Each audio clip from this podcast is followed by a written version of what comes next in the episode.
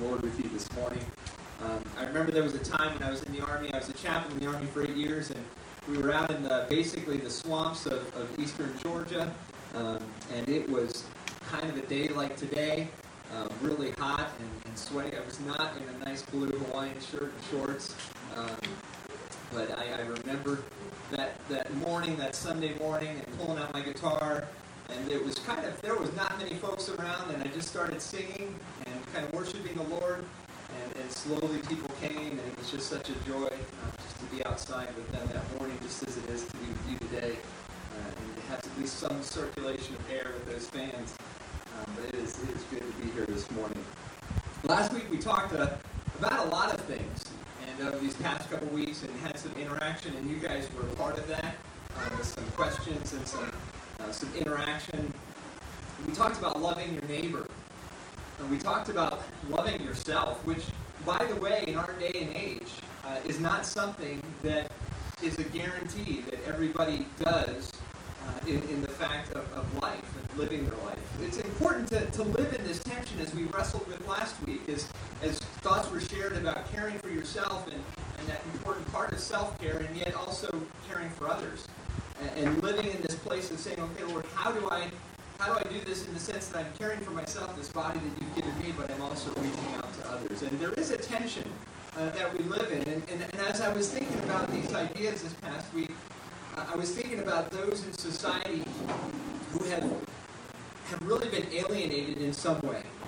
I was thinking about my the neighbors that, that maybe I have or that you have that that maybe don't have those support networks, that maybe don't have those people around them to show them that love, to reach out to them like we do as a part of this community, as a part of this uh, this people that, that we get to, to fellowship with weekly. There's many people in, in, in our society that have been hurt in some way.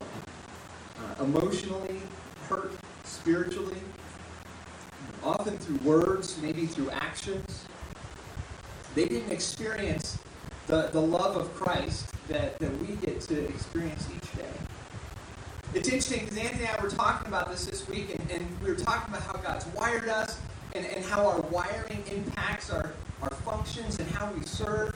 And, and it's exciting to be in conversation with someone and continue to understand and grow in the in understanding how God has gifted me and how God has gifted others and how diverse we are. And as I was finishing kind of this and, and you know these words I was putting to paper, and I, I gained this even greater insight into the fact that, that my heart, that, that the way that God has wired me, my heart hurts and has compassion for people that are, are hurting and broken. And it's really what informs my understanding even of evangelism. It informs how I, I see people that, that don't yet know or people that have, have walked with Christ in the past but now have, have walked away from Him. And, and God has given me that just that, that sense of compassion, that desire to, to just see them in a different way. And so, so this morning, as we kind of look at these, these different ideas of who is our neighbor, you're going to get, obviously, the glimpse of, of how God has wired me, and, and not that, that you are me, but hopefully, you know, that, that the Lord uses that to, to kind of open your hearts in, in new and in different ways. And, and again, I think that's the beauty of, of a multiplicity of, of people that, that get to share because we're all wired so differently. We have different experiences and different ways that God has, has gifted us. And so as we as I get to hear from others, I, I get a new perspective. And it, it is good for me to get a new perspective. So, so as I think about my neighbor, as I think about sharing the gospel, I think about the times that I was growing up. And I think about the emphasis that was on the gospel, on sharing the gospel, on this the idea of evangelism. But, I, but as I remember back and I was thinking about this, I, I realized that rarely did the, the evangelistic message focus on the story of the person who was hearing the message.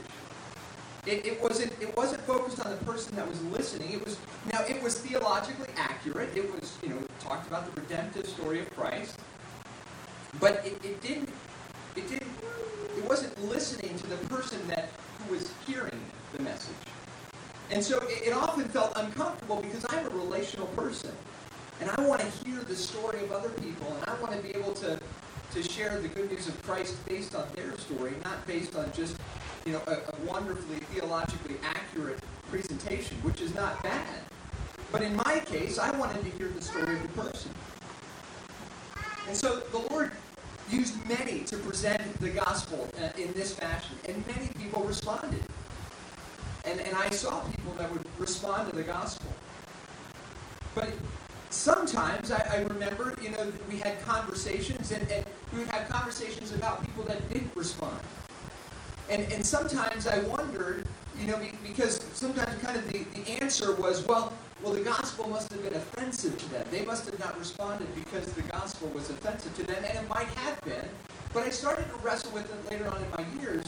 Well, I wonder if it was, if we were offensive to them. I wonder if the, the, the presentation, not, not the message itself, but I wonder if there's a time when the presenter could be offensive, and if that's what turns people away from the gospel in and of itself.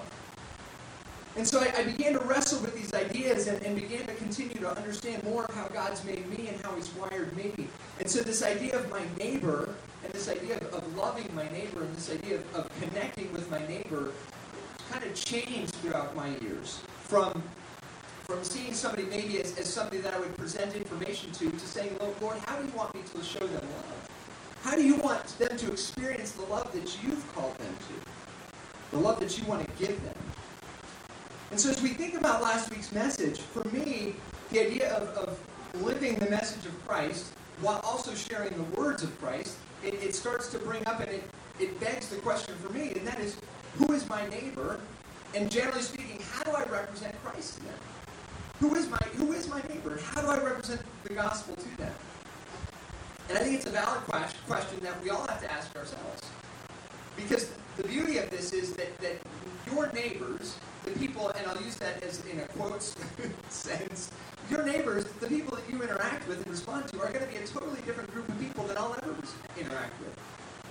And that's the, the beauty of, of coming together and, and this coming together and, and gathering and, and being equipped to share the good news of Christ.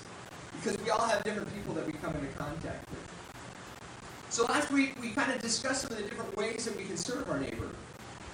But again, I was con- confronted this week with the reality that my neighbor, again, it might be my direct neighbor right next to me on either side, but my neighbor, those whom I interact with, is probably hurting in some, in some way. They may not show it on the outside, but inside there's probably something that is hurting in their life. It may not be physical, but maybe in another capacity, in another way. Now, I'm not sure if you watch them, but I, I have come to, I was introduced to them a few years ago, um, although time flies, I think it was probably nine years ago. Um, if you've ever watched a TED Talk, but I love TED Talks. If you've never watched a TED Talk, you know you can go to their their website. It's it's a they're short, like 20 minute little talks about a myriad of topics that I mean anything you could ever be interested in. Um, sometimes they're opinion based. Sometimes they're experts in a certain field, like science or or whatever. But they're just I think they're fun to watch. And this past week, I watched a TED Talk of a former Christian musician who is no longer following the Jesus of her youth. She didn't go into the story, but it sounded like shame and, and, and things that people might have said were part of her journey that led her to where she is today. I also watched a very myriad and various music videos of a different individual. And this individual showed signs of, of emotional and probably spiritual pain and, and, and from what I understand, had, had at some point maybe walked with Jesus, but at this point of her life, covers it up and, and covers up her pain with, with the lights of the show and the electricity of, of, of what it means to be a part of the music industry. Now, both of these individuals, from what I know, have a, a history of walking with the Lord. But it seems at some point, both decided to go in a different direction. Now, it would be easy for me as a follower of Jesus to just kind of see them and just kind of write them off and say, well, they're just, you know, not walking with the Lord. But, you know, I wonder, I wonder, how does Jesus see them? How does he see these, these folks that, that through something in their life, some experience, they, they, they turn their back on him or, or they, they see him now in a different way? How does the Lord see them in their life? Clearly, he sees, he sees their pain. you know, the reality that, that I'm kind of reminded of is that someday Christ is going to return. And, and the pain that, that we experience on earth is, is going to be totally forgotten. It's going to be something that, that is not even, uh, that we don't even remember. He's going to wipe away our tears, Scripture talks about. He makes all things new. Maybe the idea of showing love to our neighbor is a bit overwhelming. But what I want to do is I want to we're going to sing a song now, and, and to remind me, to remind us of how Christ is going to make all things new someday, as almost maybe as an inspiration to say, okay, Lord, how do I see folks in light of what you want to do and in light of this new eternity that we're going to be living together? So if you'd stand again, we're going to sing the Lion and the Lamb again.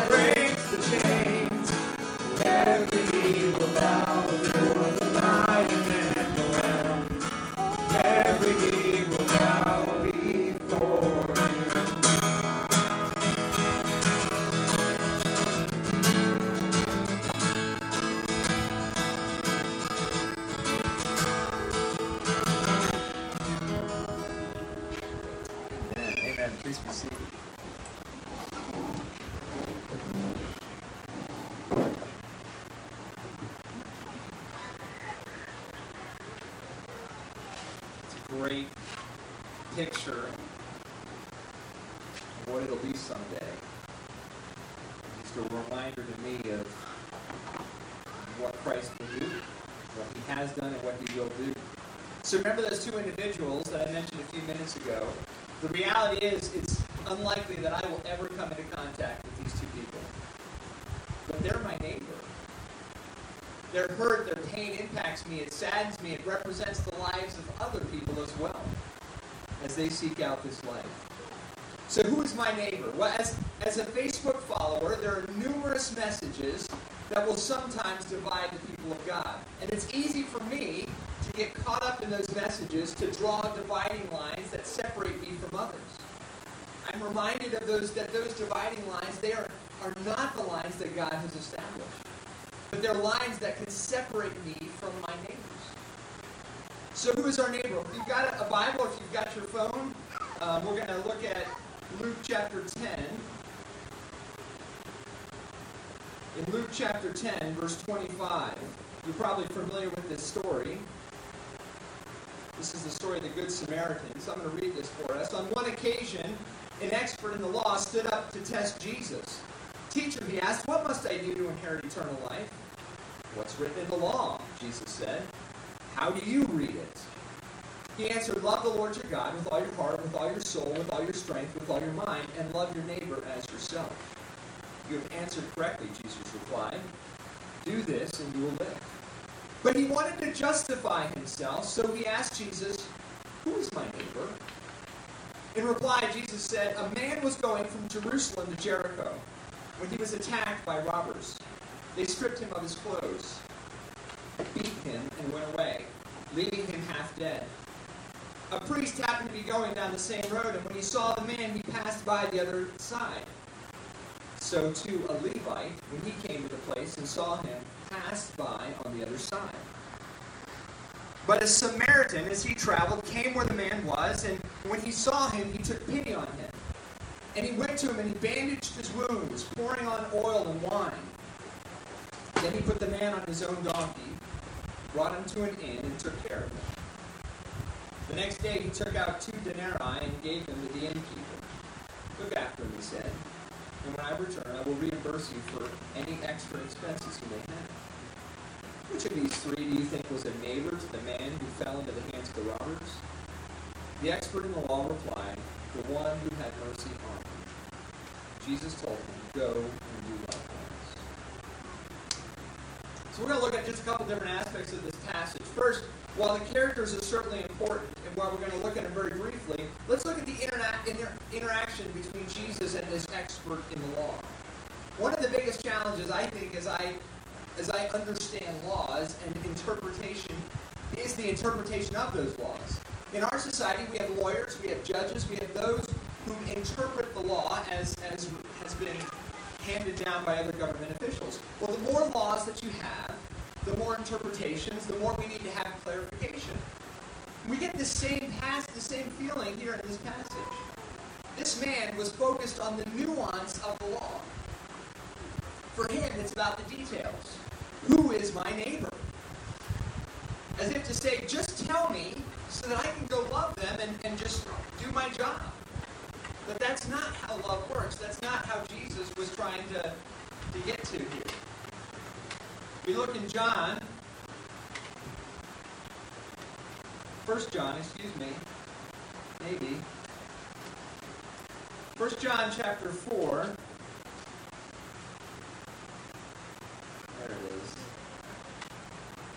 1 John chapter 4, verses 7 through 19.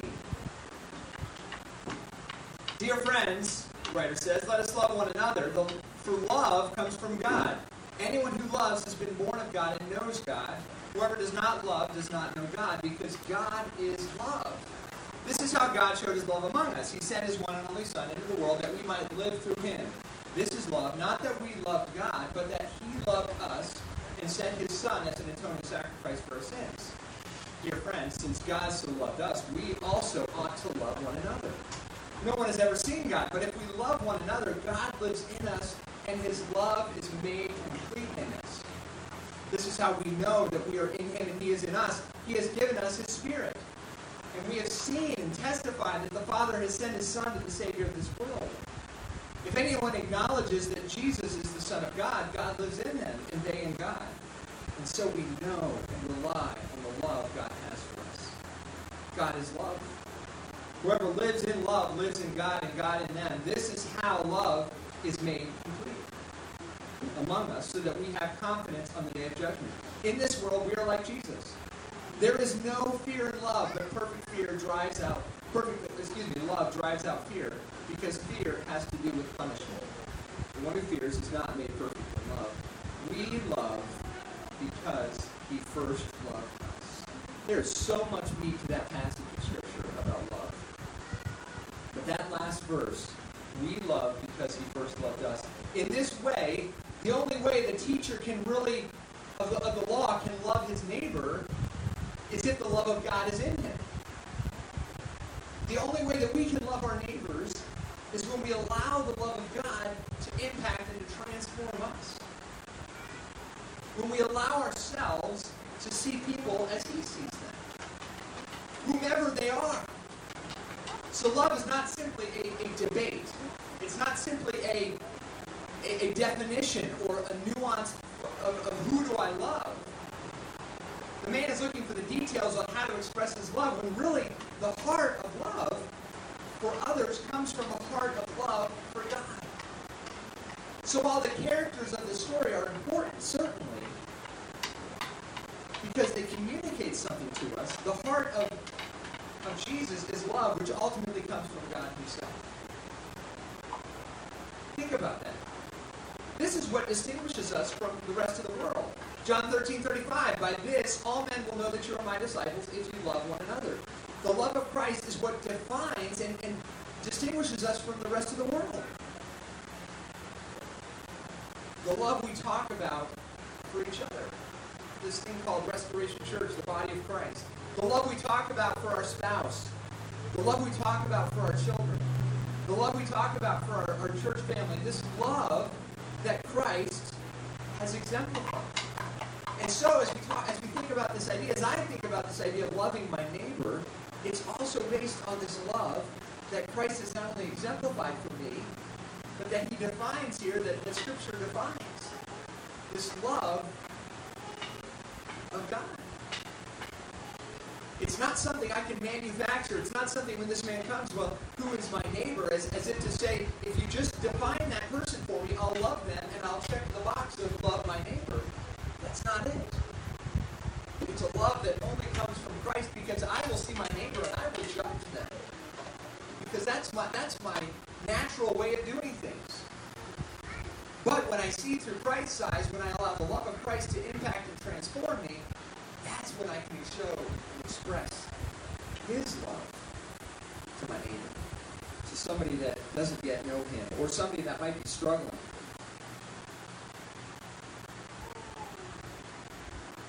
So as we kind of continue on with this idea that it's only through Christ,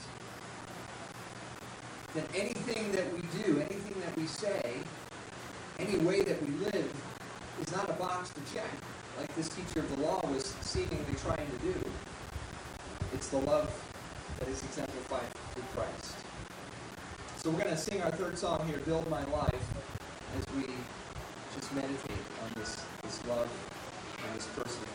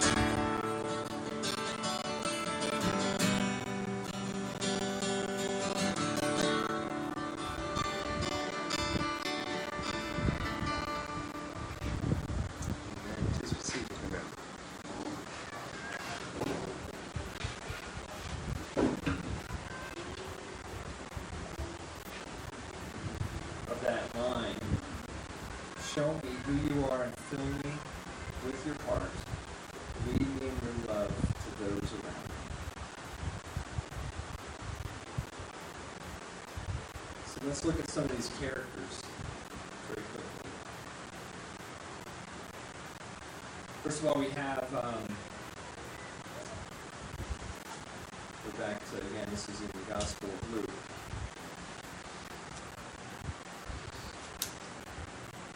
We've got these.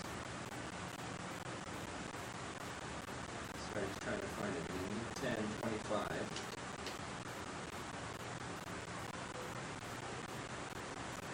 So we've got the, the man, we've got robbers, we've got a priest, a Levite, a Samaritan, an innkeeper. The robbers, the victim, and the innkeeper are certainly important to our story, but they're obviously not the most important. So who else is important to this story and, and to give us an under, understanding of, of this message that Christ wants us to hear? To get this part that, that he has called us to. So first of all, we have a priest.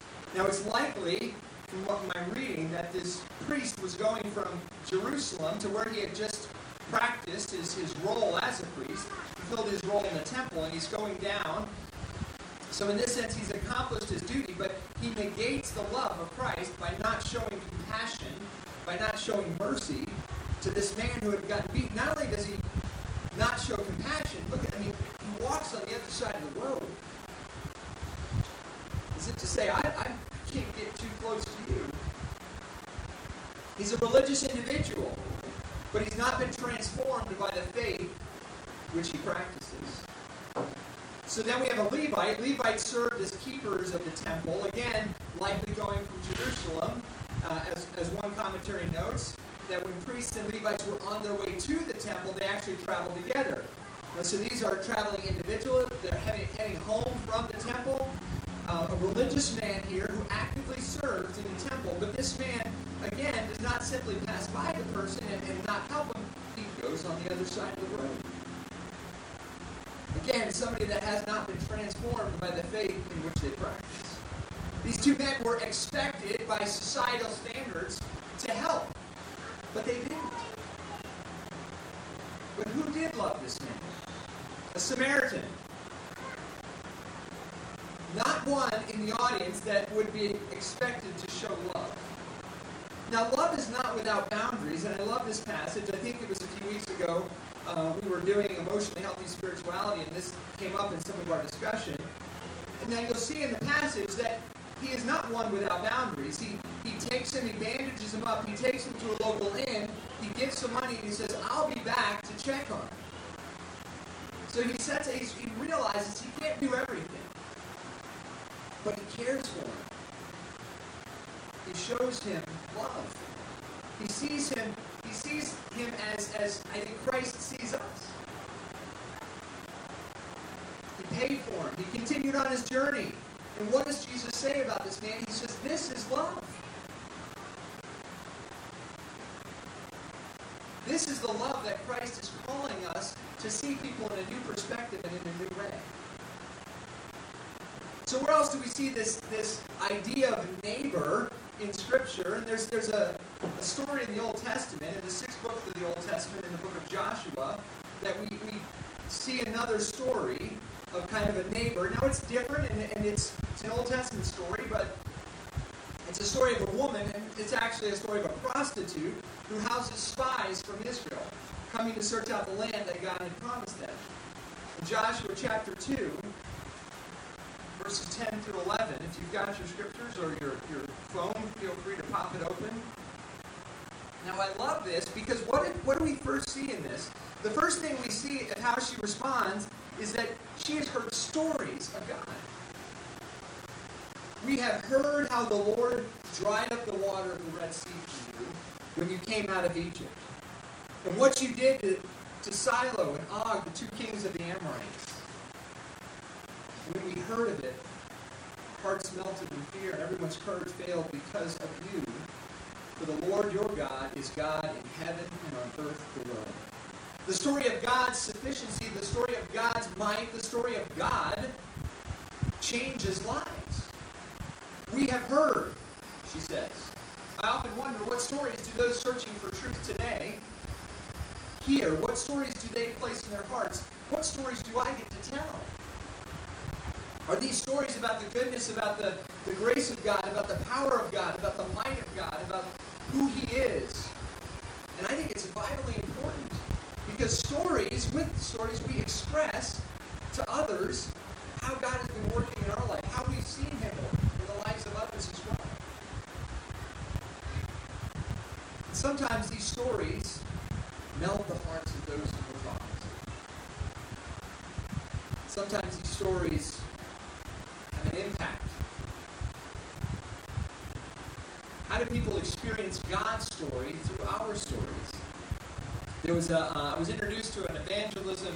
guess you could say technique many years ago called three-story evangelism, and the idea was of, about it was first I have a story, so sharing my story, listening to somebody else's story, and then connecting that to God's story.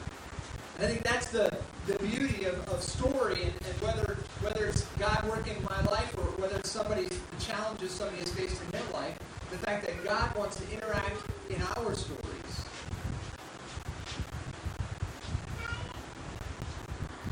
Now, sometimes stories in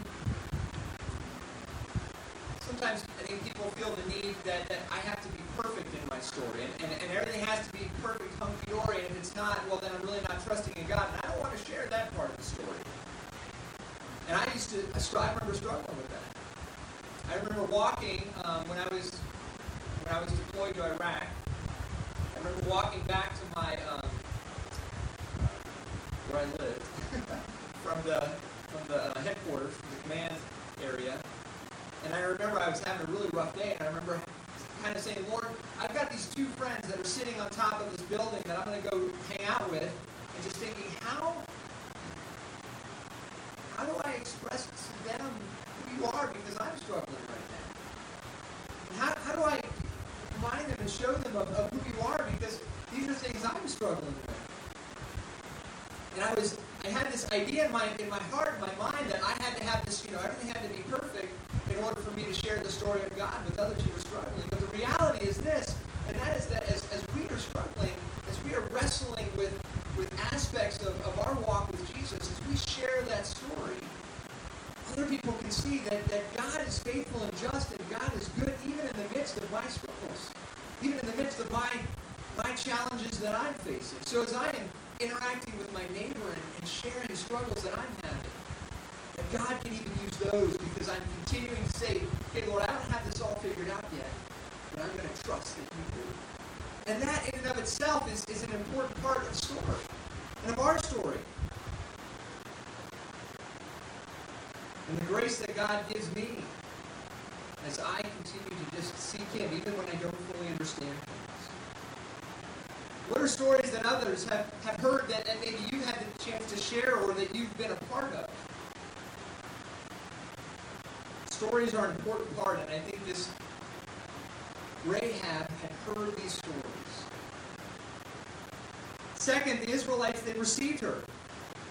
And so the, the you read it on, it goes on to say, you know, as she put her faith in, in God, they said, okay, but you've got to you've got to put this like red cord down, and if you don't put that there, then you know you're, you're not going to make it. She said, okay, and her faith of trusting in God saved her, but then the Israelites received her. They didn't they didn't say, no, you you're not good enough because of your of who you are, your lifestyle, because of what you do for a living. They said they said, no, show show your faith by by dropping this red cord, and, and God will save you. She wasn't rejected because of what she did. She was given an opportunity to respond in faith. And actually, in, the New Testament, the writer of Hebrews in chapter 11:31 says this: By faith, the prostitute Rahab, because she welcomed the spies, was not killed with those who were disobedient. She had faith. And as James said, she expressed her faith. But the Israelites, if, if they had not recognized the redemptive power of God, might have dismissed her. It's easy sometimes to dismiss people when they when they haven't yet experienced the saving power of God. As we sit here today, we have the opportunity to respond in faith to the one whom the nation of Israel was looking toward. The, the Old Testament was looking forward to the Messiah, looking forward to the coming one, to, to Christ himself. And we have the opportunity to respond to that. And then we have the opportunity to share that love, that grace with our neighbors. Let's stand and sing our, our last song. And again, if you're joining us via the internet, these are posted on our site. We're going to sing Before the Throne of God Above. I'm not sure if we've sung this before. I think it might be new. But it's not a new song, it's a hymn. But I want you to, to one of the great things about some of these hymns is they they weave wonderful the wonderful message of the gospel through the song culminating with with the person and the work of Christ. And so let's sing this together.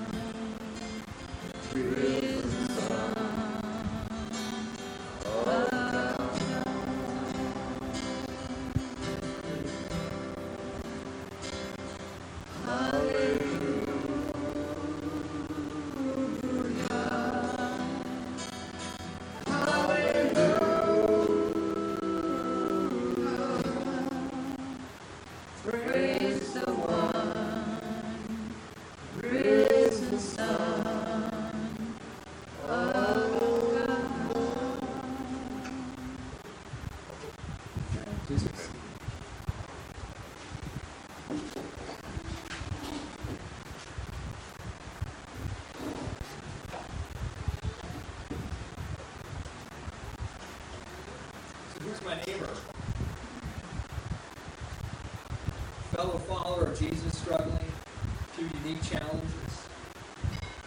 A family member who's maybe been estranged. A coworker maybe going through divorce. Someone who's never had the chance to see the gospel in action.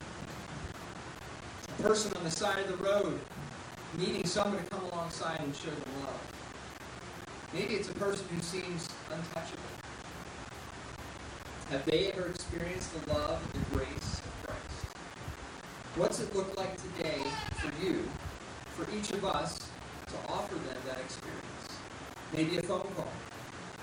Maybe a meal. Maybe just saying hello.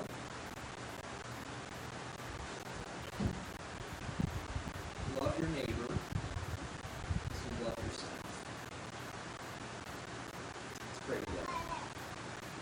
Lord God, I thank you for today, and I thank you for this passage. Lord, I thank you for the many ways shown us love. Lord, I thank you for the many songs that express the love that you have for us. The love that you want the world to experience. Lord, the love that you want our neighbors to experience. Lord, those neighbors maybe that live next to us, Lord, those neighbors that we see at the market each day, Lord, those neighbors that maybe we see at work, or as part of the groups that we're a part of, Lord, may we be conduits of your love. Lord, to show them. Lord, may these songs remind us of the love that we've already experienced, that we get to offer back as an offering to you. Lord, bring those people in our life and remind us who they are.